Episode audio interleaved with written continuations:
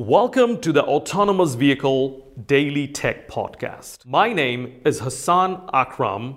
I am the host of the Autonomous Vehicle Safety and Security Podcast. This is my second podcast, and in this podcast, we will be broadcasting focused discussion on technical subject matter. Enjoy the podcast, and thank you so much for listening. In my experience, there are 5 main reasons why things go wrong in a project. Obviously, technical competencies, the processes, these are the usual suspects. However, there are certain things that are more important than that and often ignored. Number 1, the leadership ability of the project leader. Yes, the processes are important, the technical competencies are important. However, if the project lead lacks the leadership qualities, the leadership attributes that is necessary to fulfill the project is in trouble. The second reason why I've seen projects failing to reach deadline, failing to maintain quality, or failing to be executed within the budget is underperformers in the team. Yes, you heard me right. So your team is only as good as the weakest member of your team.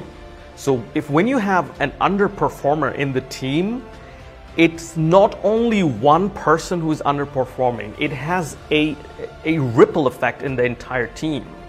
Dan Ariely talks about in his book Predictably Irrational how one person underperforming or not complying to the expected level has a ripple effect in the entire team.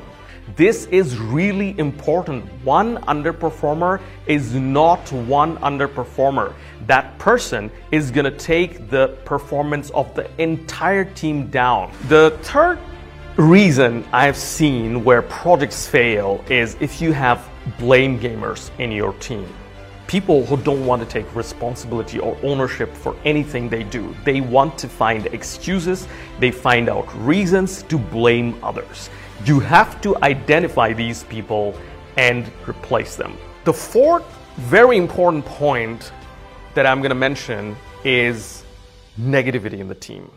If you have negative attitude in the team, that is going to slow you down. That is not only going to slow you down, that can have damaging effect in your project. One thing to keep in mind, that negativity has more influence than positivity, and this is known as the negativity bias.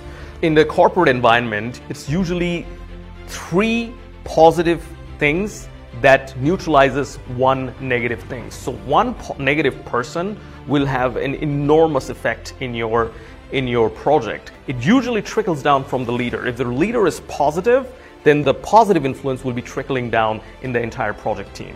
Now, coming to the 5th reason why I've seen projects failing in automotive domain is the delta between the processes, existing ASPICE processes, and reality. Oftentimes what happens is you have a process defined, the entire V-cycle. Very, very sophisticated, very well-written processes, but the delta, what happens in practice, is way too big, and hence the processes are not compliable. There's oftentimes a myth that process slows you down. I totally disagree with that. Processes are not there to bring more overhead. Processes are there to help you. If you combine agile methodology with ASPICE, you will be more productive, getting things done much faster.